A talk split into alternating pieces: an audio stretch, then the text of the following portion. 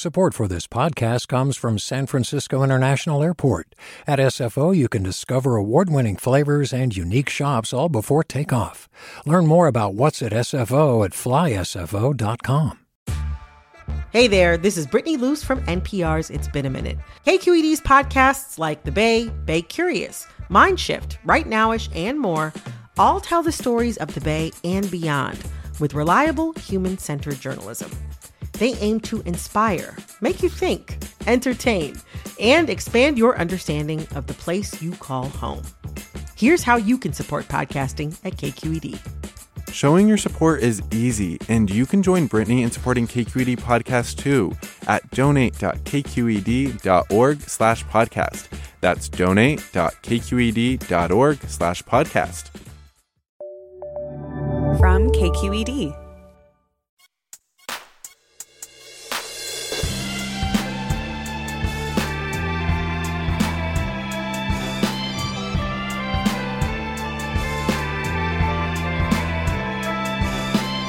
From KQED in San Francisco, I'm Mina Kim.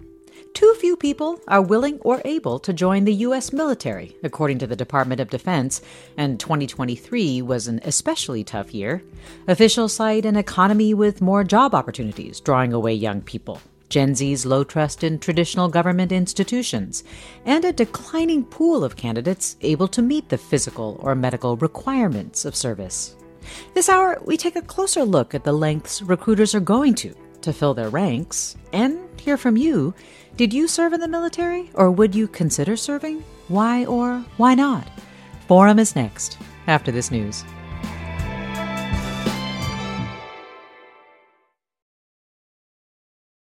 Welcome to Forum. I'm Mina Kim. The U.S. Army is reusing a tried and true slogan from the 80s in hopes of boosting its ranks. Be all you can be. Be all you can be. Be all you can be. Be all you can be. Be all you can be. Be all you can be.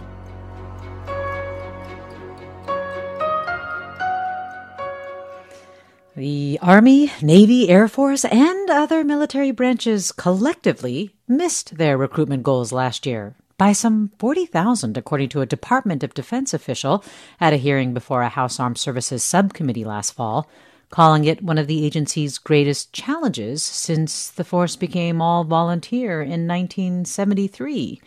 Joining me first to talk about what's driving the recruiting difficulties and why it matters that the U.S. military is struggling to fill its ranks is Beth Asch, senior economist at the RAND Corporation. Beth, thanks so much for being with us.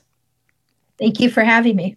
So, these days of recruitment have been described as dark days and so on. We know that the military has struggled to recruit in the past, but how would you characterize how things are going today?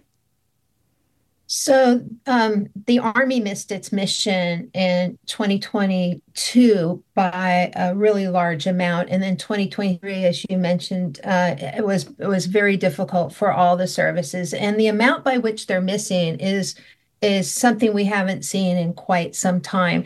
That said, there have been periods of struggle. Um, the around 2004, 2005 was a very challenging period. The late 90s was a ch- challenging period. The early eight, you know, late 70s or 80s. So it's not like we haven't seen this before, but you know, every time it comes up, it, it is uh, a lot of work has to go into to fix. Yeah. What do you think is driving this challenging period in recruitment? So the truth is, is that the data and the analysis that's required, you know, rigorous analysis to answer that question really hasn't been done. Uh, so what we can do is look at what we know from past work, what affects recruiting, and try to surmise from that. The problem is, is there are other factors that have been emerging that we don't really know what the effect is. So the answer is, is we really don't know. But some of those factors were some that you mentioned. Um, a very strong civilian economy. Research shows that a, a strong economy hurts recruiting. Um, the uh, share of young people who are eligible to enlist uh, is uh, is relatively low. That's been true for quite some time, but COVID might have exacerbated that um, resource management. The services devote considerable resources to recruiting and question is is has it ha, they haven't really provided enough. At you mentioned the Be All you can be advertising. Advertising is shown to be very effective as are recruiters uh, bonuses. Um, and so we would surmise that all of those factors are important. How the services do outreach um, are important but there could be other factors that have been emerging that we don't yet know uh, such as declining trust in the military which you mentioned and concerns about um, about you know the eligibility criterion and whether it contain mm. those eligibility criteria are still relevant, such as marijuana, yeah. for example. Right. So there are a lot of theories. Well, let's take some one at a time. You mentioned first that a stronger economy affects recruiting. Why? Is it just that for people who are interested in some kind of financial security, they're seeing lots of opportunities without, say, the difficulties or rigors of military life to be able to accomplish them? Yeah, I mean that that's it in a nutshell. I mean, it is a volunteer force, which doesn't mean that people are volunteers. It just means that they're not drafted. And so the services and the military has to set compensation, benefits, and the conditions of service to attract people to join when they have good opportunities in the civilian market. You know, military pay is higher on average than civilian pay, in large part to compensate for the arduous and, uh, nature of, of military service and the conditions of service. Um, and so there is very much, you know, trying to set the pay and benefits to attract that force, given what they can earn in the civilian world.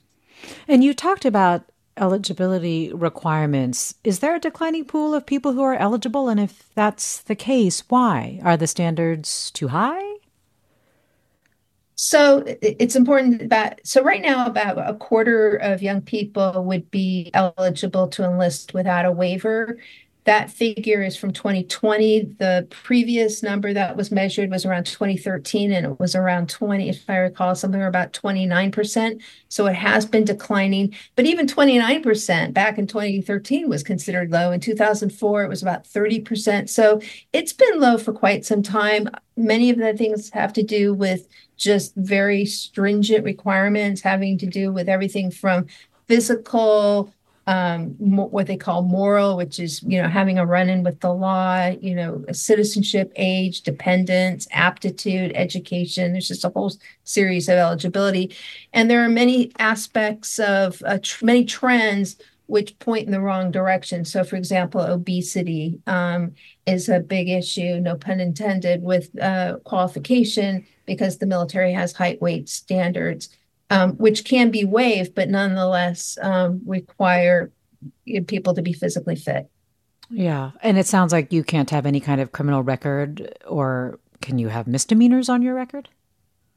You can. In fact, you can even have a felony, um, and but it requires a waiver. So you I can. See. There are very each service has its own specific uh, criteria, but yeah, you can. But sometimes it has to be waived. So you mentioned declining trust in the military, and I wanted to explore what some of those facets might be as well. I mean, certainly we've seen cited the fact that uh, the U.S has been engaged in decades of essentially sort of grinding wars, wars that haven't seemed to really have great ends or a sense of real victory. We, of course, recently had that chaotic withdrawal from Afghanistan. Are those contributing factors? So, just a little background trust has declined, but it declined from a relatively high level. So, if you will, it's about it's back to where we were about 2000 and oh. it's actually part of a decline in trust in institutions in America in general, and the okay. military relative to other institutions is pretty high. So, but I'm sorry to answer your question. Um, yeah, that's still trying to be sorted out. There are some uh, indications that the withdrawal from Afghanistan, what people consider the risks of service, especially related to depression, PTSD, uh, traumatic brain injury, suicide, those sorts of sexual assault, um, have played a role. Right. We're talking with Beth, Beth Asch, a senior economist at RAND, and I'd like to invite you, our listeners, to join the conversation. Why do you think the U.S. military has struggled to fill its ranks? Did you serve? What motivated you to sign up? Did you consider signing up but decide against it? Why? Or would you not? And, and why not? You can tell us by emailing forum at kqed.org, finding us on our social channels at KQED Forum. We're on Twitter or X, Instagram, our digital community on Discord. You can give us a call at 866 733 6786. Would you consider it? Would you want your child to do it? Again, that number 866 733 86. You mentioned, yes, the handling of sexual assaults or sexual harassment in the military. There were a lot of criticisms around that. The other thing, of course, that has happened in the last several years have been a lot of anti trans policies and messaging and, and concerns about extremist views in the military. How much has recruitment been affected by by those factors or even sort of the culture wars i guess for lack of a better description so the answer is, is we don't know yet. We just don't have the data analysis to um, look at that yet, and controlling for other factors that are going on, such as what's going on with recruit uh, with uh, recruiting resources and the economy. So there's been a lot of talk, certainly in social media, uh, politicians, leaders talking about those sorts of issues, extremism, uh, COVID vaccination, um, uh, you know, so-called what woke DEI efforts, but we don't have the evidence yet. It, um, it doesn't mean we, there isn't evidence. It's just the analysis hasn't been really done in a rigorous way to discern and, it. And are there plans to, or are you concerned about that, Beth? That maybe the military isn't investing its resources in really understanding the drivers? Well, I mean, it is. It just you know takes time to um, for data, you know, we have to have a before and after period. It takes time to do the analysis. So those kinds of studies are ongoing, are happening now. We just don't have the results yet. Yeah. I'm wondering about people joining the military. Young people are often inspired by having a parent or a grandparent or a respected mentor serve, right? So, yeah, we do know that people are more likely to have an interest if they are um, based on what their influencers, teachers, uh, coaches, grandparents, um, and the like. Uh, and, and, certainly if they've served, that uh, is an important influence. Are you worried about maybe a declining pool then having the effect of, you know, having fewer people who have a parent or a family member um, or trusted friend who has served contributing to the decline?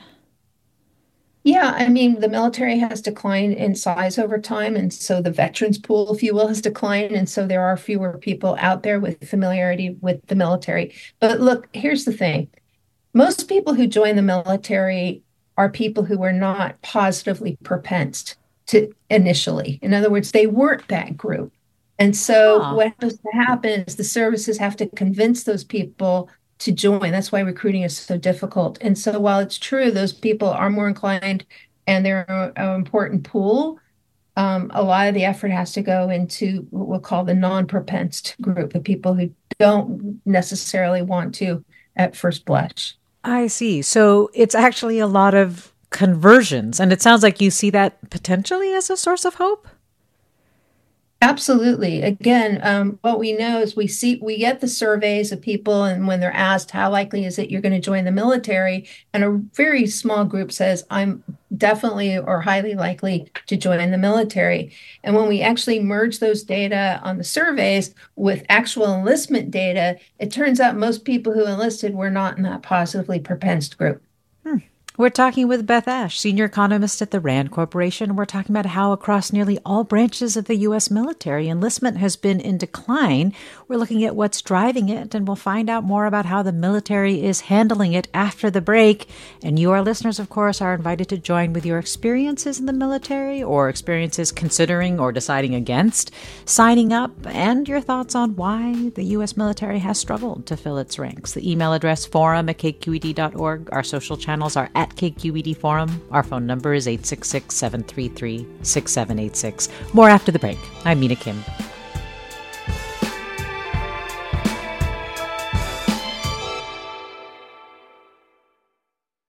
Support for Forum comes from San Francisco Opera. Set 10 years after a school shooting, the critically acclaimed opera Innocence takes us into a complex emotional journey where our understanding of innocence and guilt is constantly upended.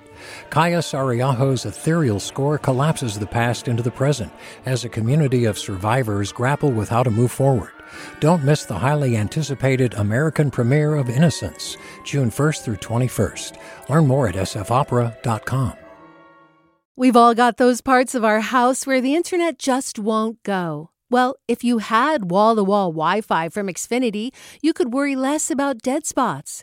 Because with wall to wall Wi Fi from Xfinity, you get fast speeds, reliable connection in every room, and power for all of your devices, even when everyone's online.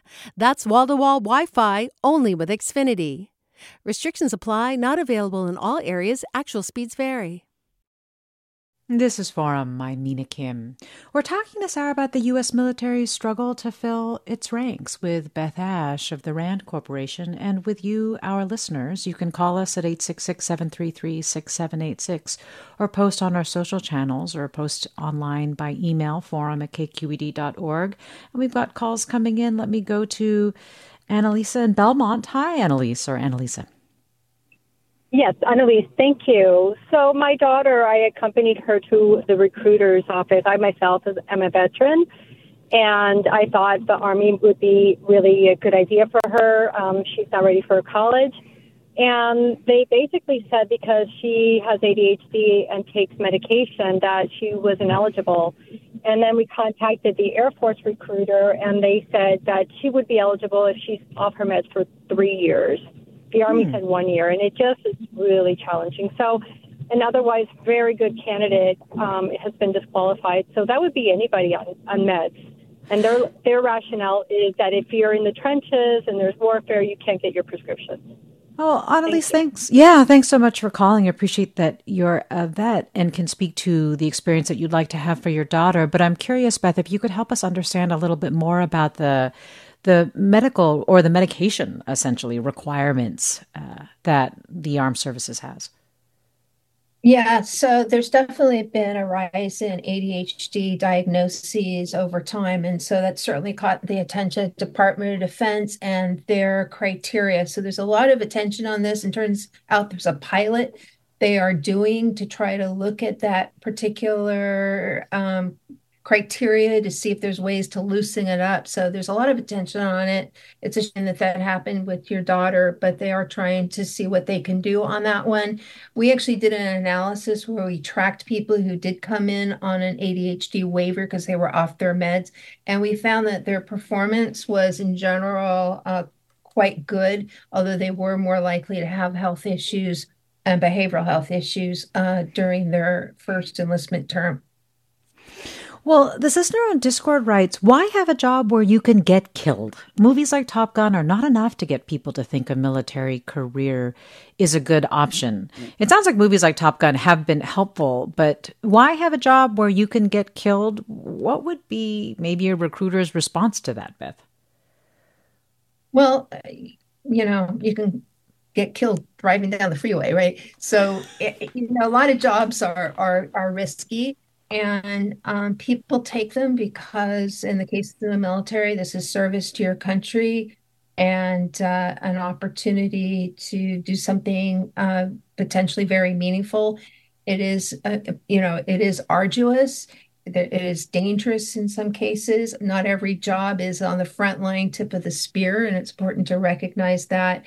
And um, so so you know people do get that satisfaction for their you know there's the just getting skills experience and opportunity to participate something larger than eh, than themselves the opportunity to travel. So people join for a lot of reasons notwithstanding the danger. Beth what is the impact of a nation essentially struggling to recruit enough members of its military. What do you see as the broader impacts of this? So, ultimately, the, the impact is on the readiness of our military to uh, do its mission, which is to carry out the national strategy as articulated by the president. So, Um, what happens when you have shortfalls is that it's still the case that the high priority units will get, you know, people. So if a unit's deploying, they will get the people they need. But other things will not get done or they'll be postponed, like important maintenance will get postponed or not done. And ultimately, the capability and for what we call force structure, certain units will be stand stood down. And so we won't have the force that um, the president thinks we need to carry out the national defense strategy. We heard about repeat deployments, extending deployments. Is that also a consequence? Um, it could be right now. There are deployments. There's always deployments. We have certainly quite a few members serving overseas, but you know, relative to the highs of Iraq and Afghanistan, it isn't anywhere near that uh, level. Um, and so, because we're not sustaining those huge forces overseas as we were in recent years, um, it, it's not quite that stress level, but the general point is valid, which is if there's fewer people, the people who are deployed, who are out on ships, who are overseas, are going to be there longer. Do you think people who have broader concerns about, say, our nation's security, do you think those are well founded in light of a of a military that isn't meeting its its recruitment numbers by tens of thousands? That that that is a real a real concern, a real issue, a real consequence of this? it's a it's a real long term concern. In the short run, the, there are enough people to fill high, you know the high priority. You know we have you know people who are now out you know at the Red Sea and you know who are supporting operations related to um, what we're doing with Ukraine. You know those those those are fully manned. Those are operational. Those that that's not what's happening, and so there should be concern. But in the long term, you know if we can't get certain units you know fully you know peopled and you know we're not doing the maintenance we need and people are getting burnt out because they're doing long shifts that becomes a long-term concern let me go to caller lisa in san francisco lisa you're on yeah hi um, I guess my whole thing is that you know right now with social media, the population we're, we're much more smarter and more aware of what's going on in the world. So while you know, we all want to serve our country. We want to make sure we're safe. I think it's becoming harder and harder to trust some of the decisions that are made. Um, you know, example of Afghanistan, how we were there in war for 20 years, and at the end, there was, you know, the purpose, of course, we kept our country safe, but at the same time, was there a real reason to be there mm-hmm. for so long? And I think becoming aware of what's going on in the world through social media and through real stories, that's that's making it really harder and harder. Well, Lisa, thanks for sharing your perspective. Let me go to Noah next in Oakland. Noah, you're on. Hi, thanks for taking my call. Uh, my question, comment is um, there have been multiple statements from GOP lawmakers as well as uh, academic researchers who look into this subject on factors impacting military recruitment that things like college loan forgiveness and universal health care would hurt military recruiting because many people joined in order to get access to those things, which I think is an incredibly sad state of affairs that we're thinking about keeping important social services and quality of life away from American citizens to push them into the military. And I will say that after decades of misadventures, six million dead civilians in Laos, Cambodia, and Vietnam, a million dead Iraqis, in Afghanistan, an abject failure of the Taliban taking over, who used to be the Mujahideen, who mm. our military funded and supported. Are you really surprised mm. that you have lost the respect of the American people? That no, uh, thanks. I can hear your passion. Is he right that there are, you know, essentially real deliberate efforts to try to keep people's financial capacities down because it's good for military recruitment, Beth. That's that's not my observation. I, I think um, I, you know I, I don't I don't know what the caller had heard, but um, my my experience with uh, military leadership is just that they've made the observation that historically the military has had, if you will, an advantage relative to the civilian world by offering um, loan repayment, uh, uh, uh, the GI Bill, various educational benefits, as well as free healthcare to active duty members and their families. And that as those types of benefits are expanded in the civilian world, relative advantage is is disappearing. I haven't heard anyone argue that therefore we shouldn't have them in the civilian world. Um, I'm it, it's just noticing that something that has been an incentive to join is less of an incentive, and so now the military has to think about well, what else should it be offering um, to to sustain the incentive? In terms of social services or healthcare, there was, of course, a lot of coverage about how House Republicans tried to remove, uh, as part of passing the Department of Defense bill, things like coverage for abortion travel or gender affirming medical care and so on. So, certainly, certain types of services have been put up as as being potentially on the chopping block in the past, though I think in this final bill, a lot of that did not end up happening, but of course did get a lot of attention. Um, so, one of the things that I've been very curious about, though, is the fact that the Marines apparently have not struggled at all. In fact, frequently they have more people than um, they need to to fill their ranks. Why are the Marines doing well? So I, I wouldn't say that it's been a, cakewalk. They certainly have worked quite hard at what they've done, and they have some signs of struggle. But overall, you're exactly right. They've been very successful and have had sustained success for uh, for a while. Um, the Marines, first of all, are a lot smaller than the other services. So, you know, if the Marines had to do what the Army has to do, maybe the Marines wouldn't be so successful. So it's important to keep that in mind. Um, it's also the case the Marines are, if you will, a niche service. They portray a very specific a brand, if you will, or image about who they are and their warfighting focus. And that really appeals um, to a, a, a, group, and they are successful with that. Um, and so uh, they have done very well. I think there's other things in terms of things like re- because they are smaller, they are more nimble. They've uh, re- and their resource management is somewhat different than the armies. One in particular is the Marine Corps. Um, being a recruiter is considered a really desirable job because it's career enhancing. There's a lot of respect in the service for that. That truly has not been the case in the Army. The Army's trying to turn that around. So, but there's just a very different view about what re- about the role of the recruiter and recruiting in the Marine Corps versus the Army. Huh, that's so interesting. Well, um, Elliot on Discord writes, I have seen that the U.S. Army has formed its own esports team, sponsors, and advertisers heavily at gaming events and streams regularly on Twitch. I hate all of it but they are there. So, can you talk about some of the ways that they're trying to retool their recruitment strategies? Is getting into gaming one way of trying to draw young people in?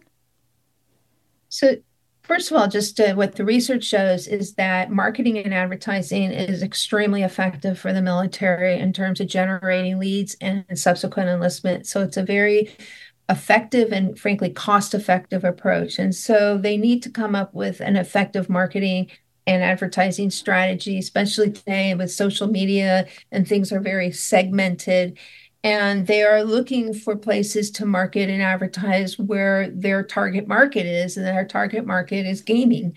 Um, and in these various form forms that you've mentioned. And so, yes, that, that's where they are. Hmm. Well, let me go to Sue in Castro Valley. Sue, you're on. Uh, hi, um, I'm call- uh, I was calling in because I think I would actively discourage a young person from joining the military. They seem to be very careless in terms of what chemicals they expose their members to, and, and I'm talking about things like Agent Orange and the burn pits in the Middle East. And then afterward, it takes a long time for them to acknowledge uh, what happened and to take care of those people who were affected. Mm. I see that as a big betrayal. Mm. Um, can you comment on that? Sue, thanks for the question. Beth, can you? Um, a little bit. Uh, I, I, I, you know, my my background is more about the just the disability compensation system in general. With respect to you know Agent Orange, I mean, as you say, there were a lot of concern now with the burn pits, and um, that did lead to uh, uh, changes in the system, especially with the disability compensation, to allow people to take disability compensation for that. But you know, it, it does tend to be a reactive system, and it's a reactive system that can be very slow and I'm sure very frustrating for those people who are impacted by it. We're talking with Beth Asch, a senior economist at RAND, about the decline in the U.S. military and hearing from you, our listeners, about why you think the U.S. military struggles to fill its ranks, whether or not you've served and what motivated you to sign up, or did you consider but decide against it? Why did you do that? We're also talking about our recruitment standards and sort of strategies. So, what do you think about those standards? Should those change? What do you think about the recruitment strategies? We heard one listener talking about how they hate seeing advertisements on esports, for example, or if you have thoughts about how they could do a better job. The email address is forum at kqed.org. Our social channels are on X, Instagram, digital community on Discord. We're at KQED Forum. You can always call us 866 733 6786. I want to bring Roberto Camacho into the conversation. Roberto is a freelance reporter who focuses on race, social justice, and equity and has reported on Prism. Roberto, thanks so much for being with us. Thank you, Mina, for having me. It's a pleasure to be on. So, you have focused your reporting here in California, and you've talked with organizations that are worried that sometimes the recruitment efforts go too far. What are some of the concerns that they have shared with you? Absolutely. So, many of the concerns with lots of the counter recruitment organizations that I've spoken with is that as the military is unable to increasingly meet its quota demands, that they are increasingly leaning into populations from rural and low income communities, uh, specifically um, communities of color and uh, Latino um, students, people mm. who are immigrant families, and um, people whose, fam- whose family members and parents are not uh, native English speakers as well, and people who are just not savvy to the risks of potential risks of enlistment do you think saying that they're not savvy are you are you essentially saying that maybe they're taking advantage of that lack of savviness in their recruitment efforts? Yeah absolutely. So what we've seen is that with organizations i talked to such as project YANO and which is uh, the uh, project on youth and non-military opportunities in recruitment what they have one of their big concerns is that many, a lot of times when recruiters are going and talking to students, it's not just the students they're talking to, it is also the parents. Huh. And parents who speak little English can be disarmed by recruiters' persistence and their charm while being sold a very rosy picture of how military service could, you know, benefit their children. And many recruiters will gloss over, or even omit the risks that can potentially come with enlistment which mislead both, you know, potential recruits and their families. One detail you highlighted for folks who are seeking American citizenship or who might be undocumented students is that they they say that their joining will help them in that process. The promise of potential citizenship is a tactic that military recruiters do dangle to potential recruits, but you have to be a you have to be a citizen or a legal resident to join to join the military. Number one, you know, and the U.S. Um, government does not grant citizenship to um, legal residents or do- undocumented people. Uh, for that matter, that's handled by an entirely different government agency. And as a legal resident, uh, joining the military, the only advantage that you can have by enlisting is having, you know, your application for citizenship sped up, but that is by no means guaranteed.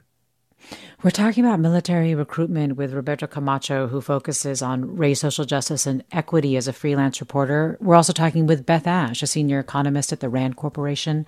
And we're talking with you, our listeners, hearing your experiences in the military, your questions about military recruitment, your thoughts on why the U.S. military struggles to fill its ranks, any changes you might suggest. 866 733 6786, the number, email address forum at kqed.org, our social channels at KQED Forum. Stay with us. I'm Mina Kim.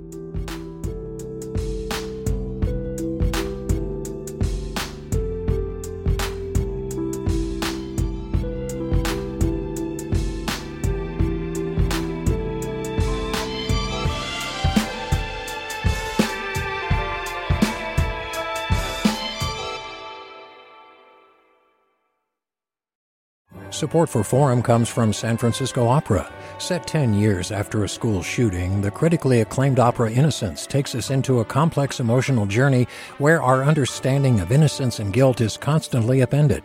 Kaija Saariaho's ethereal score collapses the past into the present as a community of survivors grapple with how to move forward. Don't miss the highly anticipated American premiere of Innocence, June 1st through 21st. Learn more at sfopera.com. We've all got those parts of our house where the internet just won't go. Well, if you had wall to wall Wi Fi from Xfinity, you could worry less about dead spots. Because with wall to wall Wi Fi from Xfinity, you get fast speeds, reliable connection in every room, and power for all of your devices, even when everyone's online. That's wall to wall Wi Fi only with Xfinity.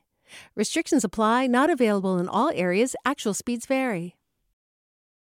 Welcome back to Forum. I'm Mina Kim. Across nearly all branches of the U.S. military, enlistment has been in decline, and we're looking at what that means for a country to struggle to staff its all volunteer military. It's been all volunteer since 1973, and the lengths recruiters are going to to fill its ranks in California and nationwide. And we're hearing from you, our listeners. Let me go to Marcus in San Francisco. Hi, Marcus, you're on.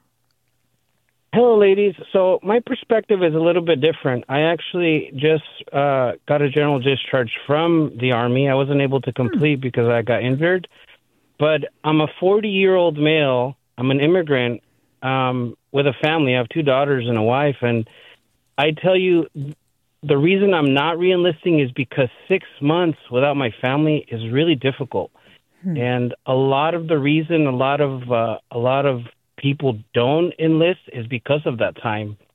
Waking up at four in the morning and going to bed at nine for six months is a long time, especially with a family at home.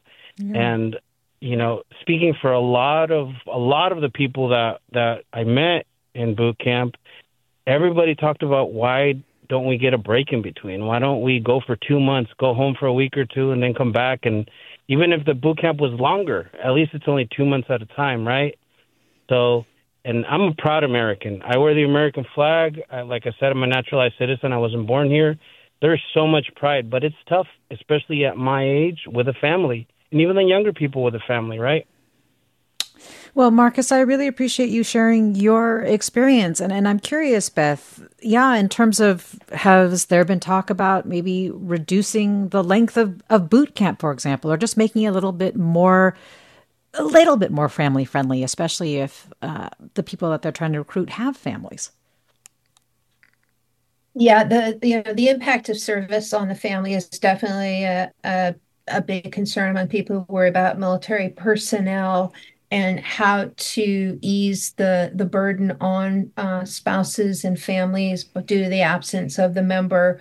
Um, you know what the research shows is actually you know to the the callers you know you know patriotism is actually members do want to be deployed. They want to do the thing they got trained to do and we find that reenlistment increases with length of deployment but up to a point. And then after that beyond that point there's a negative effect. You know it's too much.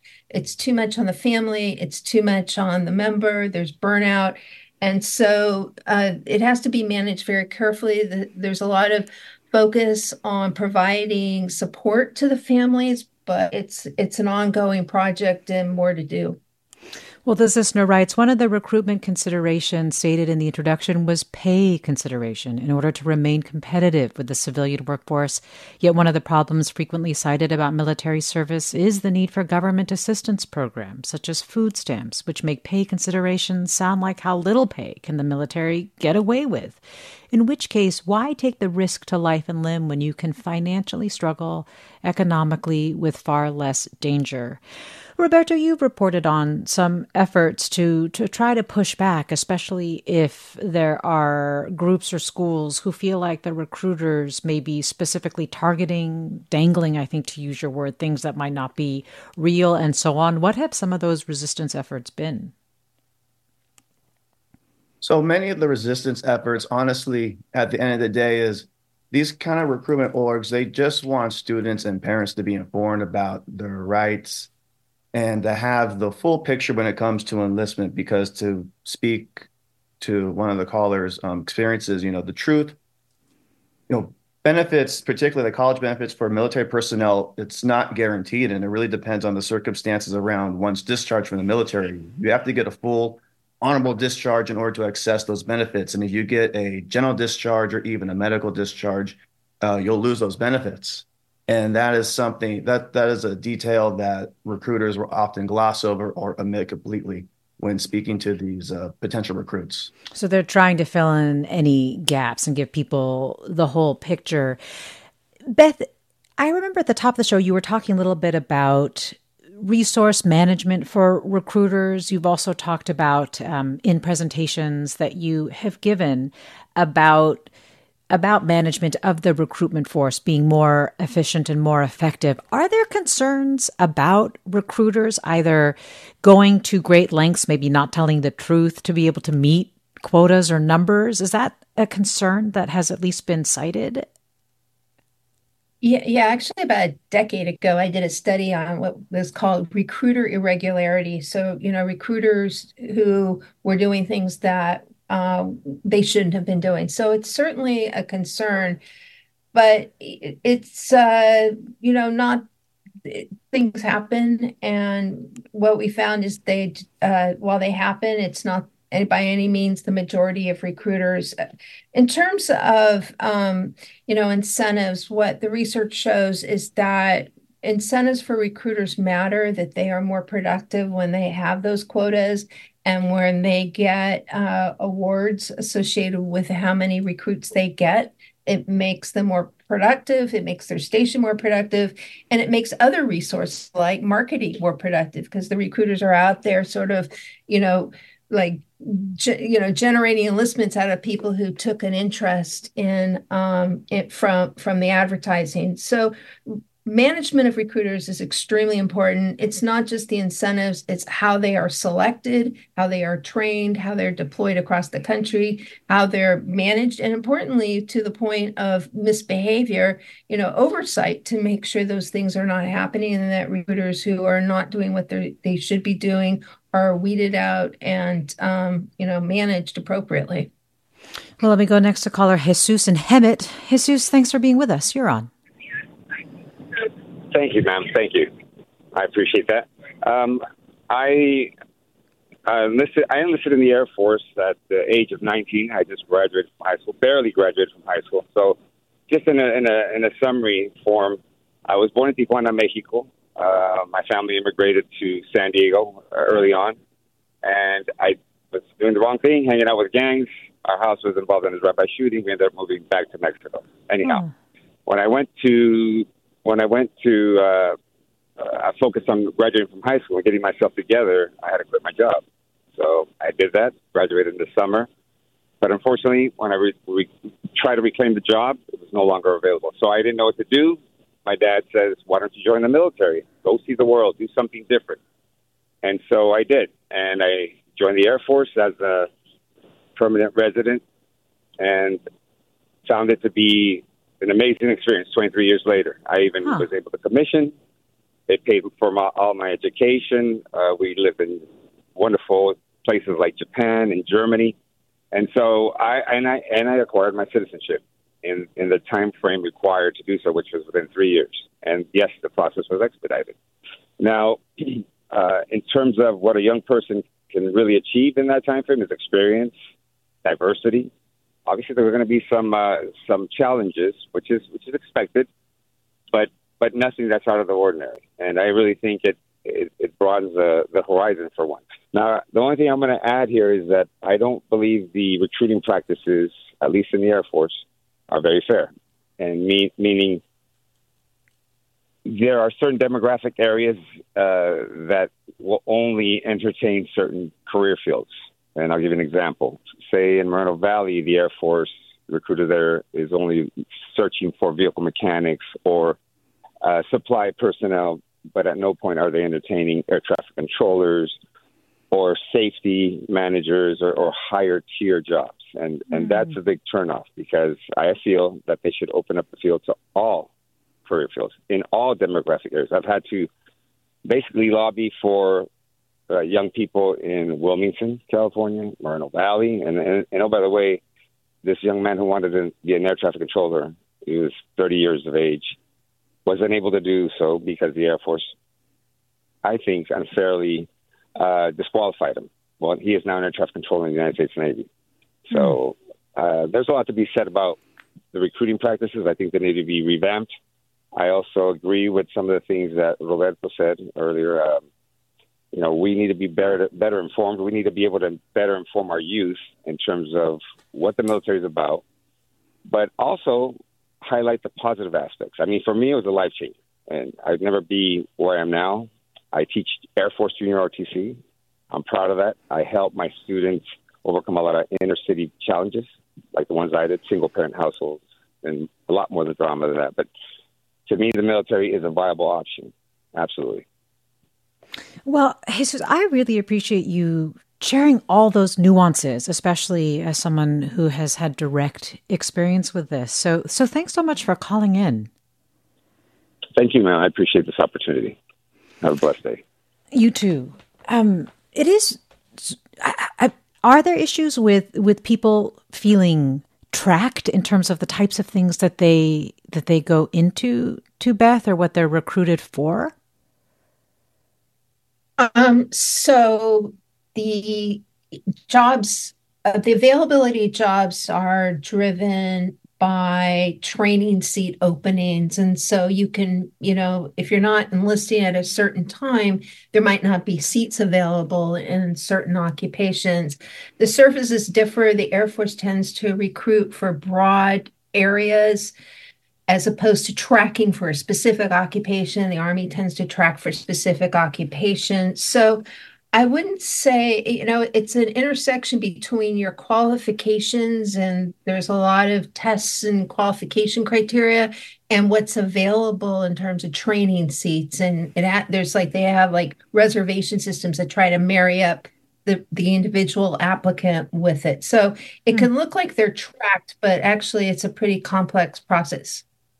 Well, Roberto, I I know you grew up in San Diego, and San Diego has a very high proportion of active duty military personnel bases and so on. We've been talking about just sort of this decline in the military, and one of the things that I've been wondering about is if this is is a blip or a longer term issue that really is of concern and needs to be addressed. But I'm just wor- wondering if in San Diego, in in a place like that, if you have seen either a decline in interest among your peers in going into the military or if you've if it feels like it's as strong as ever?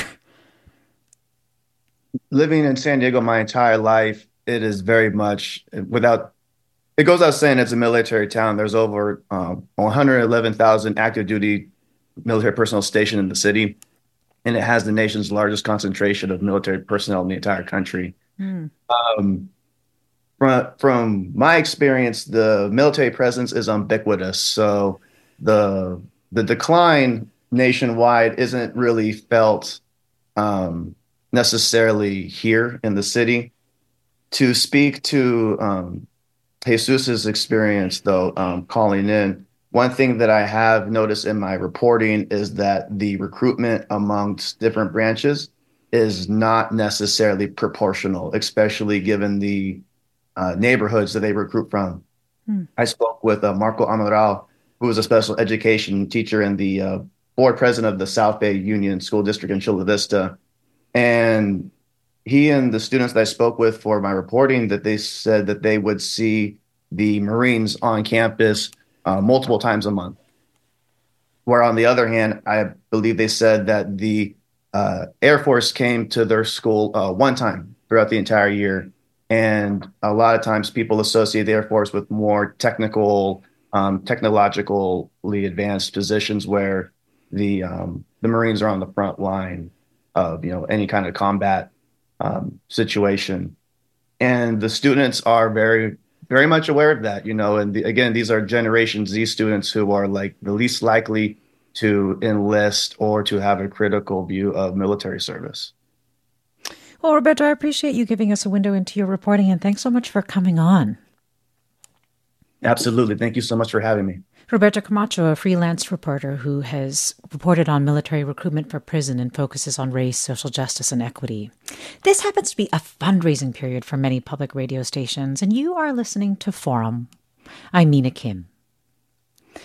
So Sean writes, I served in the Army as a demolition specialist. I feel that our country could gain a huge opportunity to create a more cohesive national identity if we had a year or two of mandatory service. This should not be limited to the military, but include things like Habitat for Humanity, AmeriCorps, service and hospice care, and many other useful services that we need. This would act as a wonderful rite of passage for young Americans. Beth, your thoughts on this? I've also heard of mandatory service actually being used as a way to try to deal with the equity issues that Roberto, for example, brought up. But what are your thoughts on this particular listener's comment? So, especially when recruiting is difficult, this idea of um, you know national service comes up, and there are many people who will advocate for it and talk about the advantages. But it you know ultimately comes down to our concept of a volunteer force versus if you will it's a type of mandatory service is a kind of conscription yeah. and there might be social benefits associated with that but from a standpoint of sort of cost effectiveness in terms of the productivity of people it, it uh, the cost of it, it it's it it doesn't really make sense in general although there are circumstances where it, it could you mean could we see a draft again? You think? And I I don't think there's a appetite among policymakers or among the American public for that. I think that the circumstances are are kind of what you might see like in Israel, where you have a small country, dangerous neighborhood, and so there's a lot of support for it. That that's just not the case here. Let me go to Dory in Santa Rosa. Dory, you're on. Hi. Um, I think that a big reason why people aren't enlisting, as a mom of kids right out of who are just out of high school and from a family that historically at least all the men have served um, at least once in the military, um, is because we're so much more educated about the emotional impacts and generational trauma. And I not only wouldn't want my mm. son to go through anything traumatic, but also he wants to be a dad someday. And my family has just really directly experienced the problems in the family that it can create when someone's mental health is compromised. Yeah, Dory, thanks. Thanks for sharing that. And it it underscores a point we were bringing up earlier about more understanding of the mental health impacts, trauma, and so on. So appreciate your call. Let me see if I can squeeze Henry in, who's a recruiter um, in San Francisco. In hi, Henry. Hi, uh, actually, I'm in Orinda, but I, I used oh, I got Orinda. I was a submarine officer. I went to the Naval Academy from high school, from a predominantly Hispanic school, one of the first guys to ever go there. But I ended in submarines, and then I ended up in recruiting, first in L.A., recruiting district in L.A., and then ran the region, which was the 17 western states. I think this is a complex subject, and one of the things I, I guess that caught my uh, ear was Roberto said that you don't get educational benefits; you get a general discharge. That's not true. You can go on the VA website and see that's true. So, one hour is a very short period of time to talk about a complex subject, and every service has different needs. Yes. And they're not targeted. Re- they're not targeted regionally. They're targeted nationally. He didn't you know, again, unless you have personal experience and you're not talking to anybody in recruiting currently, you don't get the full picture. Personally, as a first generation American, I think the military benefited me greatly. And I have a lot of people that were enlisted under me that also, you know, thanked me for their opportunity to serve. So it's not mm. for everybody. Many people aren't qualified, mo- mainly physically, because we're such a country that's so out of shape but it is it is a difficult decision, but it does have lots of benefits. Well, Henry, I appreciate your point and also appreciate you helping us scratch the surface. And also I appreciate that from you as well, Beth. Thank you so much for coming on.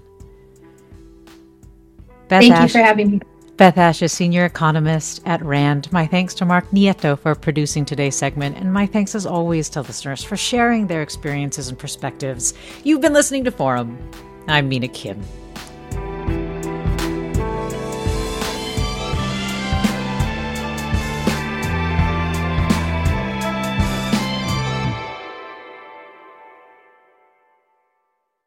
Funds for the production of KQED's forum are provided by the John S. and James L. Knight Foundation, the Generosity Foundation, the Germanacos Foundation, and the Heising Simons Foundation.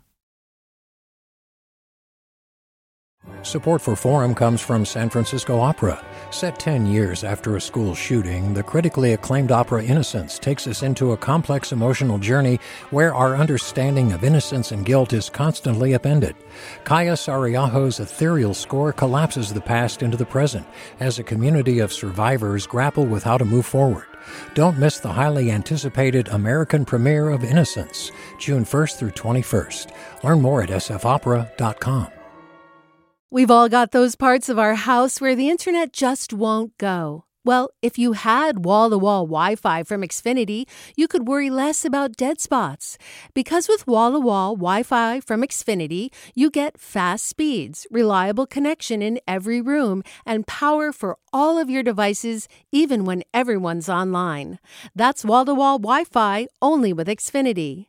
Restrictions apply, not available in all areas, actual speeds vary all over the country. We need to improve reading in Wisconsin. Schools are changing the way they teach reading. I'm calling for a renewed focus on literacy. We have gotten this wrong in New York and all across the nation.